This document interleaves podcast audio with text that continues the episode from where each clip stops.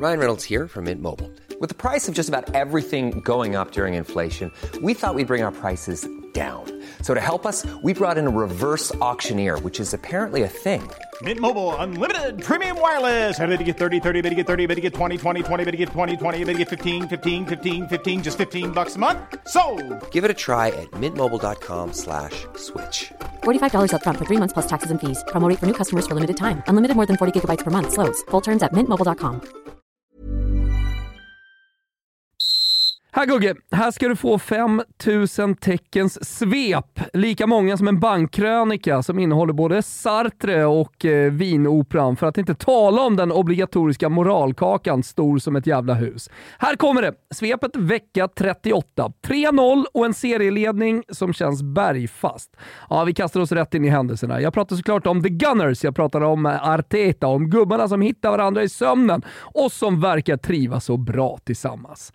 Gabriel Jesus fortsätter göra mål, Saka ligger bakom sådär lagom mycket samtidigt som man vet, ja man bara vet, att han snart lägger in ytterligare en växel. Och Xhaka, Xhaka, graniten som balanserar upp allt. Och vad ska vi säga om unge herr Saliba från OM idag? Vi kan väl bara konstatera att Arsenal ska vara med i år och göra stora grejer. Och på tal om stort, Soninho är tillbaka och det med besked i en match som länge kändes lite lurig för Spurs hemma mot Leicester, men som alltså sydkoreanen såg till att döda. En halvtimme, ett hattrick som stinker en stor period som kommer. Kul! Mindre kul var det att se Newcastle spela 1-1 mot Bompan, även fast Isaks straffmål som kändes lite höstdefinierande piggade upp. Grealish svarade annars på Totos svala intresse för britter på sypen med en kasse och starkt bidragande var han till Citys 3-0 mot Wolves. Annars noterar vi från England att Fulham kan vinna matcher utan mål av Mitrovic, men det är klart, mot Nottingham är allt möjligt. Ja, allt är väl möjligt i fotboll. Everton kan ju till och med vinna fotbollsmatcher, som i helgen mot West Ham. Och på tal om bollen är rund och allt det där. När Gerard leder sitt Villa, up the Villa hörni! Till seger, ja då är bollfan rund.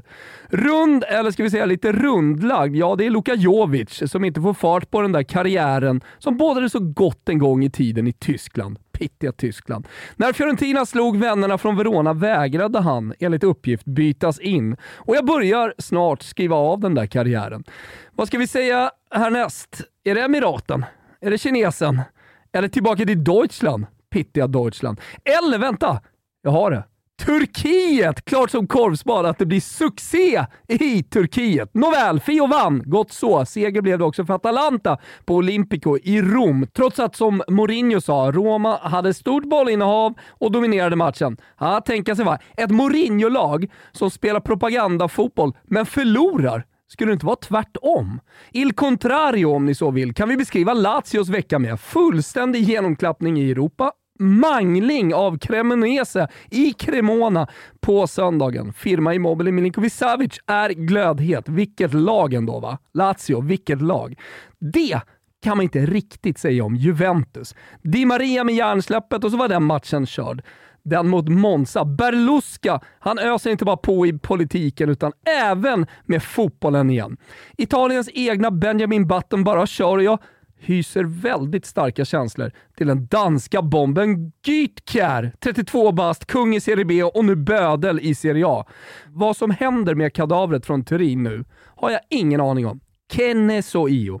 Vad jag vet är att den randiga konkurrenten är i, om än inte lika stor, så ändå någon slags svacka. Inter förlorade mot Odinese med 3-1 och jag vill faktiskt bara prata om Odinese. Vill ni lyssna?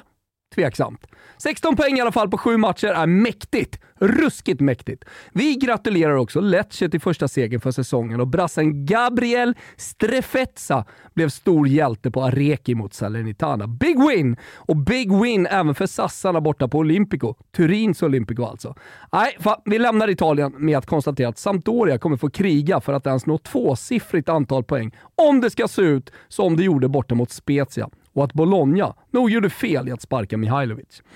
Lite rappa på nu då, vi har ett avsnitt att ta tag i. I Spanien vann bjässarna Real Madrid och Barcelona.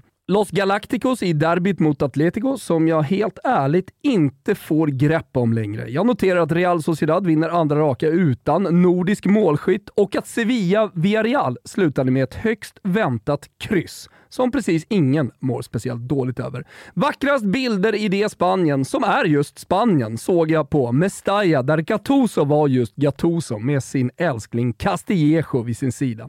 Kramar med supportrar och kärlekskänslor mellan spanskt och italienskt. Sånt berör mig. Det är precis sånt som berör mig. Vi avslutar i Tyskland. Ja, vi avslutar faktiskt i Tyskland. Där Un Union Berlin, jag kan inte bestämma mig för om de är Union Berlin eller Union Berlin. Jag vet ju att de är Union Berlin.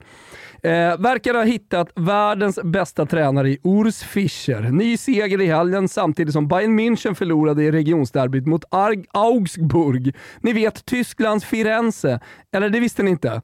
Att de har en alldeles egen liten högtid. Röd dag alltså, mitt i augusti för att fira sin storhet. Jag talar såklart om mäktiga Augsburg. Renässansmäckat i Bayern. Oj, oj, oj, oj. Det är grejer det hörni. Precis som Ruhrderbyt mellan eh, Dortmund och Schalke som slutade med gul seger. 17-15 Union Dortmund, bara 12 för Bayern.